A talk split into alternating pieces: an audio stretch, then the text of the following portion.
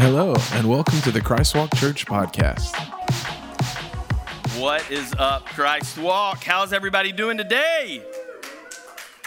He is risen, and that is why we have come into this place this morning to celebrate. And I'm so, so glad that you guys are here today, and I'm looking forward to um, sharing God's word with you this morning. If you have a Bible with you, or perhaps maybe you've got a smart device with a Bible app or something like that, I want to encourage you to go to the New Testament. Um, there in the very first book of the New Testament, that's Matthew um, chapter 26, and we will land there in just a moment. Uh, my wife sarah and i for those of you that, that may not know we have we have two kids um, uh, luke and avery and but but early on even when we were dating when we first got together before we even got married we knew that we wanted to have children and initially my wife thought that she wanted to have four kids and and her logic was totally sound she said, We're going to have four, and it needs to be an even number. So that way, whenever we go to Disney World, everybody has a riding partner. What was she thinking? Families of four can't go, or families with four kids can't afford to go to Disney World.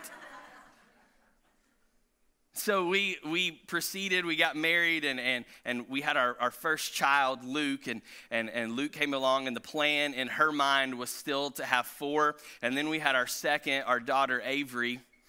And so we just decided to stop there. and for those of you that have met Avery, you know why.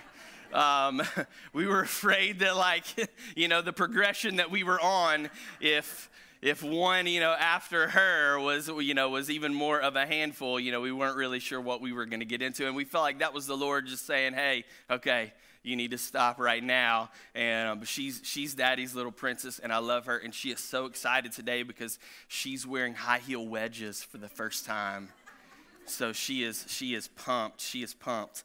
But I can I can remember I can remember um, when we were talking about having kids and everything, Sarah, she was obsessed with baby names and what we were going to name the kids. And so she would log on to these websites that were like the you know the the nation's most popular um, baby names or, or by year or by region or whatever you know and so she's going through all of these lists and so i remember like when when we're sitting on the couch at night watching tv and stuff and, and she's just scrolling through list after list and she's reading all of these names off to me asking me if I like them or not, or like to you know get my feedback on on these names. And and a lot of them I just be like, no, I don't like that at all no i don't like that and, but of you know some of the names i would i would have like reactions to and I, I, would say who in the world would name their child that? Like how do you even spell that? Like are you sure you are on like a list of popular baby names? Like and and don't get all judgy. Y'all know that y'all have done the same thing. Like you've heard some other kids and you'd be like that poor child. What were his parents thinking right and then some names she would say, and these were like, you know, regular, average, run of the mill names, but I would react to them. I'd be like, no, absolutely not. Under no circumstances are we naming our child that. I remember 20 years ago in kindergarten, there was a kid in my class that had that same name, and he ate paste all the time. And I am not to raise a child to eat paste, you know, or I'd be like, no, can't name him that because I dated a girl once that had that name and it didn't end very well and you know all of those things or or no um, we can't we can't have that name. That was my chemistry teacher's name and i hated chemistry. I don't want to be reminded of that you know and it's it's all of these things. And so we we don't want to be a, a associated we don't want our kids to be associated with with the negative connotations of these names that that are are, are brought along. And I got to thinking the other day, you know, out of all of those lists, and it was like hundreds uh, upon thousands of names that my wife read me during, um, you know, during her pregnancies as we were trying to decide what we were going to name our kids before we settled on Luke and Avery. And there was, there was one name in particular that was absent from all of those lists. I never heard it one time. In fact, in my 37 years of, of walking this earth, I've never met anyone else with this name, and that is the name of Judas. Not one time. Like, think about it. Like, you probably haven't met anybody with the name of Judas either. And, and this is going to be the day that there's someone like back there in the back that's going to come up to me after service with their driver's license and show me. You know, but Judas, that's not like a name that we hear every day. It's not somebody that we bump into on a regular basis. Like imagine like you're out in public and you see a brand new mom. She's got a cuddly bundle of joy in her arms and you look over and you say, "Oh, he's so cute. What's his name?" On the list of names that you have in your mind, thinking of what it could be, Judas doesn't even make the list. Like, imagine if she was like, Oh, this is baby Judas you'd be like, were Benedict Arnold and Hitler taken? Like, what's the deal? Like, you're not expecting that to come back, you know? And it's, it's because it's because we, we don't we don't want to associate our children with people like and and look I, I, I get it I, I'm not saying that there's there's not any Judases out there like I'm just saying that it's a rarity because the same way that I felt about those other names that my wife mentioned to me, we collectively feel about the name Judas. And chances are that even if you don't read the Bible very much, even if you're not a very devout Christian, even if you're here today and you're not even a Christ follower, chances are when you hear the name Judas, it stirs up a certain emotion or a certain thought in your mind. Many of us associate Judas or, or we know that, that he betrayed Jesus Christ. We associate him as, as a backstabber or, or with this idea of betrayal. And we know that he handed Jesus over to the religious authorities in exchange for 30 pieces of silver. And the likely reason that we don't run into too many dudes named Judas out there is because no mama wants their baby to be associated with that kind of person, with those kinds of thoughts or images or emotions. Some of you here today, you may not really like the name that your parents gave you, but it could have been worse because they could have named you Judas. Yes, you, ma'am, you could have been named Judas, and that would not have been a good thing. And I like think of what you would have to endure if that was your name. Everybody that you met, every time you introduced yourself. So I've been thinking about that as I've been preparing for today and, and studying for today and, and, and looking at the life of Judas, the snapshot of Judas that we get from the scriptures. And I've, I've come to two very distinct conclusions about, Jews, uh, uh, uh, about Judas today that I want us to explore a little bit. Number one, I don't believe that betraying Jesus was the worst thing that Judas ever did. I don't believe that betraying Jesus was the worst thing that Judas ever did. Number two, whether or not we bear his namesake, I believe that all of us, myself included, have way more in common with Judas than we might realize. So let's dig into the scriptures today and let's take a closer look at this man they call Judas. All right, so in your Bible, it's divided up into two major sections, like these two big chunks. And, and the first one of those chunks, the, the, the first big portion of the Bible is the Old Testament. And the second big chunk of the Bible is the New Testament. And in that New Testament, the first four books Matthew, Mark, Luke, and John we call those the Gospels. And the reason we call them the Gospels is because gospel means good news. And those books are good news because they tell us the story of Jesus.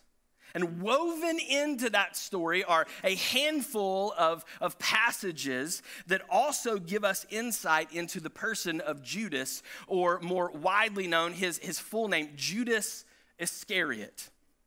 And while I typically don't do this, The story of Judas is, is so, so sparse and so fragmented and kind of scattered around the Gospels. I'm going to be jumping around a little bit today in order to provide us all with a more detailed and thorough understanding of exactly who Judas was and what he was all about. But eventually, we are going to land together in Matthew chapter 26. That's where we're headed this morning. So, first off, what we all need to understand and know about Judas is that he was one of the 12 disciples and he was chosen by Jesus himself.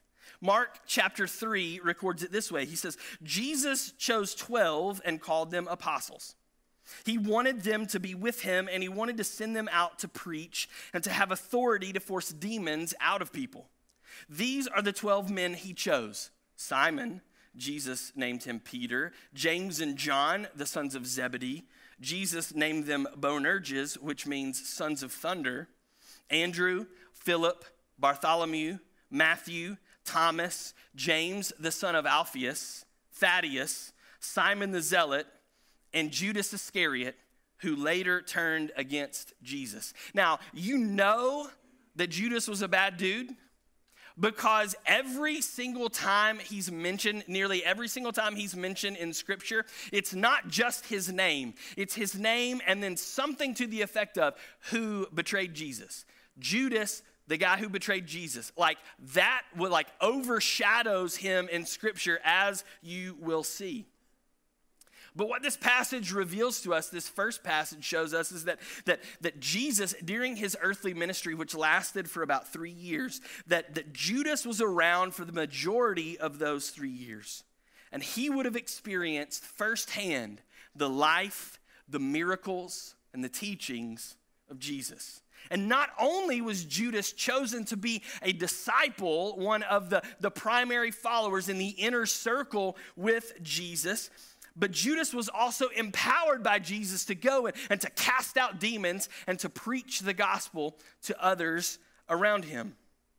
Toward the end of this three year period of Jesus' ministry, something happened that revealed to us a, a, great deal of information regarding Judas, his role as a disciple, as well as his character. And John, in chapter 12 of his gospel, records it this way this is kind of a, a, a climax of, of, of, of, events for Judas and, and, and kind of gets things moving toward the end of what's about to happen and where we find ourselves today on Easter Sunday. John chapter 12, starting with verse 1, it says, Six days before the Passover feast, Jesus went to Bethany, where Lazarus lived. Lazarus is the man Jesus raised from the dead. There, they had a dinner for Jesus. Martha served the food, and Lazarus was one of the people eating with Jesus. Mary brought in a pint of very expensive perfume made from pure nard. She poured the perfume on Jesus' feet, and then she wiped his feet with her hair. And the sweet smell from the perfume filled the whole house. Verse 4 Judas Iscariot, here it is again. Judas Iscariot, one of Jesus' followers who would later betray him, was there. Judas said, This perfume is worth an entire year's wages. Why wasn't it sold and the money given to the poor? But Judas did not really care about the poor. He said this because he was a thief. He was the one who kept the money box, and he often stole from it. Jesus answered, Leave her alone. It was right for her to save this perfume for today, the day for me to be prepared for burial. You will always have the poor with you, but you will not always have me. And it's from this brief passage that we learn a few things about Jesus, or uh, uh, about Judas, rather. And the first one of these things is that, that, that I find interesting is that Judas, not Matthew, who was a tax collector, but Judas is the one of the disciples that is in charge of the finances of Jesus' ministry. He's, he's in charge of the money box of the group. Number two, Judas was a thief because he stole from that money box. The third thing, Judas was a liar because though he claimed to care for the poor, he actually didn't. And then the fourth thing, Judas was self serving because he looked at Mary and her act of worship as waste, especially when he was kept from being able to benefit from it. He was looking for how can this benefit me? He knew that if that jar of perfume was sold, that then he would be entrusted with that year's wage in the money box, and that he could dip his hand to it and start to line his own pockets. See, it's, it's after this passage where this happens at the home of Lazarus and Mary and Martha that, that things start to unravel for Judas. Following Jesus' public rebuke of him for his criticism of Mary, Judas sets in motion a plan that will ultimately result in his betrayal of Jesus Christ. And that's where we pick up today in Matthew chapter 26, starting in verse 14. Then one of the 12 apostles, Judas Iscariot, went to talk to the leading priests. He said, What will you pay me for giving Jesus to you? And they gave him 30 silver coins. After that, Judas watched for the best time to turn in Jesus. So, because of this public rebuke of Jesus, toward Judas, the house of Mary and Martha and Lazarus, Judas makes up his mind the time is now. I'm going to turn my back on Jesus and I'm going to betray him. And if I couldn't get my hands on that money, I'm going to get my hands on whatever I can. And so he goes out and he betrays Jesus. He strikes up a deal with the religious leaders, with Caiaphas at that time, the high priest, for 30 pieces of silver. See, here's what you need to know about Judas. Ultimately, he joined the band of disciples because he thought that Jesus was going to overthrow the oppressive rule of the Roman government of that day and establish his own throne. And Judas, being a member of Jesus' inner circle, would receive what he sought after most a position of power, of prominence, and prestige. But when he realized that it was, it was likely that those hopes would never materialize, he took matters into his own hands and struck a deal to hand over an innocent man to be killed for what in today's time would amount to only a few hundred dollars. Thief? Check. Liar? Check. Self serving backstabber? Double check.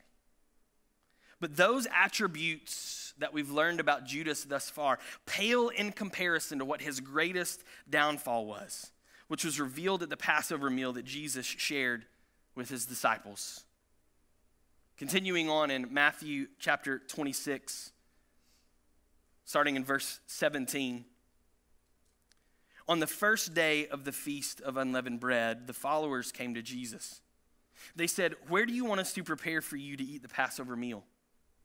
And Jesus answered, Go into the city to a certain man and tell him, The teacher says, The chosen time is near. I will have the Passover with my followers at your house.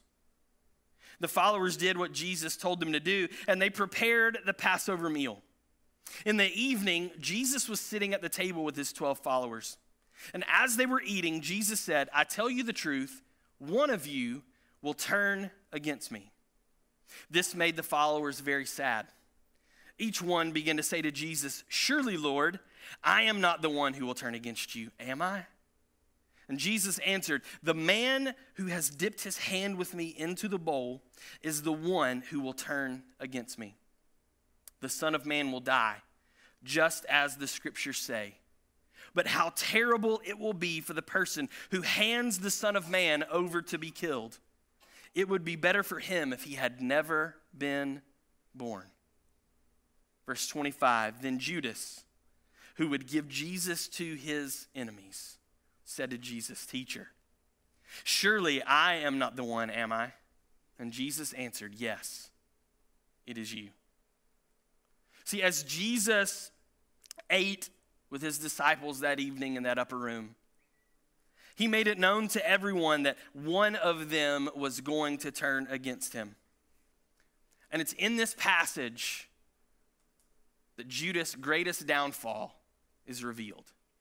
And if you're not looking closely, you're not reading closely, you just glance right by it and overlook it altogether. See, the, the other 11 disciples, when, whenever this announcement was made by Jesus that one of you is going to betray me, the other 11 disciples, they begin to question Jesus and they address him with the Greek word kyrios, which means Lord or Messiah. Say, Lord, Messiah? Surely it's not me. In verse 22, that's how they address him Lord, is it me? Lord, is it me? Messiah, is it me? Then later, in verse 25, Judas addresses Jesus with the Greek word rabbi, meaning teacher or master. Judas' greatest downfall was not that he was a liar. Judas' greatest downfall wasn't that he was a thief. His greatest downfall wasn't even the fact that he was a self serving backstabber. Judas' greatest downfall was that he accepted Jesus as master, but not as Messiah. His greatest downfall was that he accepted him as master, but not as Messiah. You see, Judas was there when Jesus turned water into wine. He was there when he fed the multitudes with five loaves and two fish. He was there when Jesus walked on water. He was there when he healed the sick, the lame, the deaf, and the blind. He was present when Jesus calmed the storm. He was standing right beside him when he called Lazarus from death out of the grave and into life. Judas had encountered the Son of God, but he never embraced him. He had been confronted with the truth but he was never convinced of it. So, what is the story of Jesus, or of Judas? This, this snapshot of Judas that we see in the Gospels. What does it have to do with you and me? It's this right here. If you take away anything from today's message, I hope that it will be this. You and I, we can be familiar with Jesus without being a follower of Jesus. We can be familiar with Jesus without being a follower of Jesus. We can show up at church. We can have our Bible tucked under our arm. We can be wearing our Sunday best. We can hang out and associate with other believers. We can sing all the songs. We can stand when we're supposed to stand. We can sit when we're supposed to sit. We can bow when we're supposed to bow. We can put on the front, wear the facade, talk the talk, go through all of the motions. We can be challenged by the Word of God without allowing ourselves to ever be changed by it. It simply boils down to a choice. Are we going to betray? Or are we going to believe? Judas chose the former. And in doing so, he traded what was of eternal value for something that was merely temporary. Listen to how his story ends. The next chapter of Matthew, chapter 27, verses 3 through 5. Judas, the one who had given Jesus to his enemies, saw that they had decided to kill Jesus. Then he was very sorry for what he had done. So he took the 30 silver coins back to the priests and leaders, saying, I sinned. I handed over to you an innocent man. And the leaders answered, What is that to us? That's your problem, not ours. So Judas threw the money into the temple, and then he went off and hanged himself. Imagine, if you can how Judas must have felt in that moment. Alone, scared, full of doubt, hopeless to the point where he believed that his transgressions were far too great to ever be forgiven. Yes, he did show remorse, but it wasn't enough to move him to repentance. Instead, he felt his only action was to take his own life. You know, I've been in some of those places that Judas was before. And you may find yourself in that place today as well. Maybe life's dealt you a rough hand, and you feel as if you're all alone, that there's nobody that sees you, there's nobody that cares. Maybe you're here today and you're so scared that your past is going to catch up with you, or that the sins that you've been trying to, to keep hidden for so long are going to soon be exposed for everyone to see.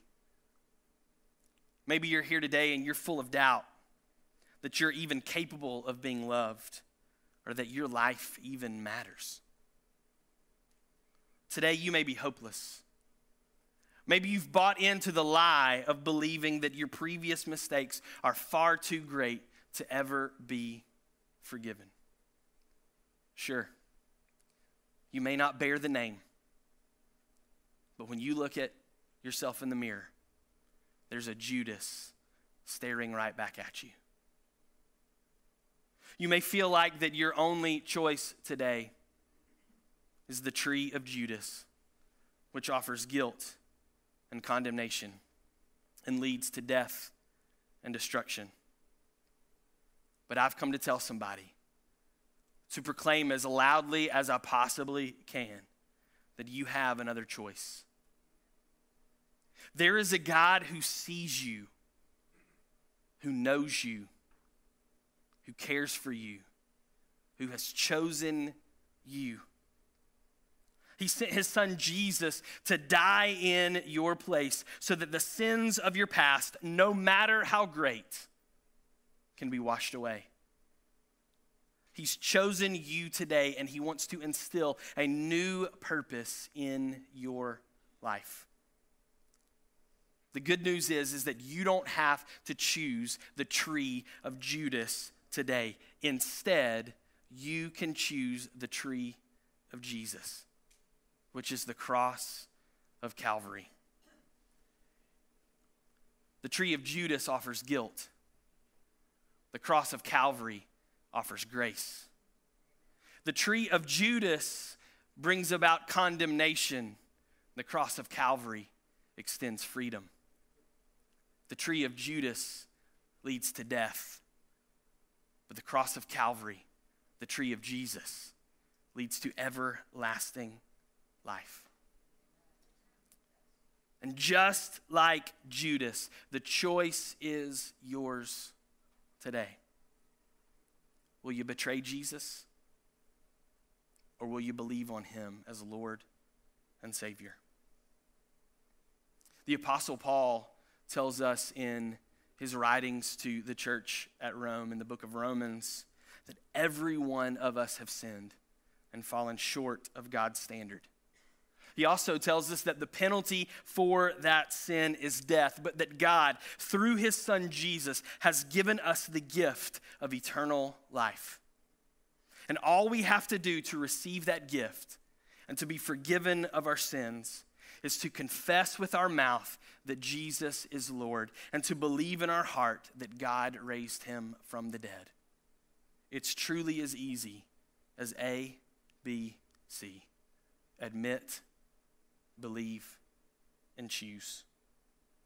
If you'd like to do that today, then I invite you to pray this prayer along with me. Everyone, can we just pray this together? It's on the screen behind me. Let's pray. Heavenly Father, I admit that I'm a sinner and that I'm lost without you. I believe that Christ died in my place, making a way for us to have a relationship. I choose to follow Jesus in his way for the rest of my life. Amen.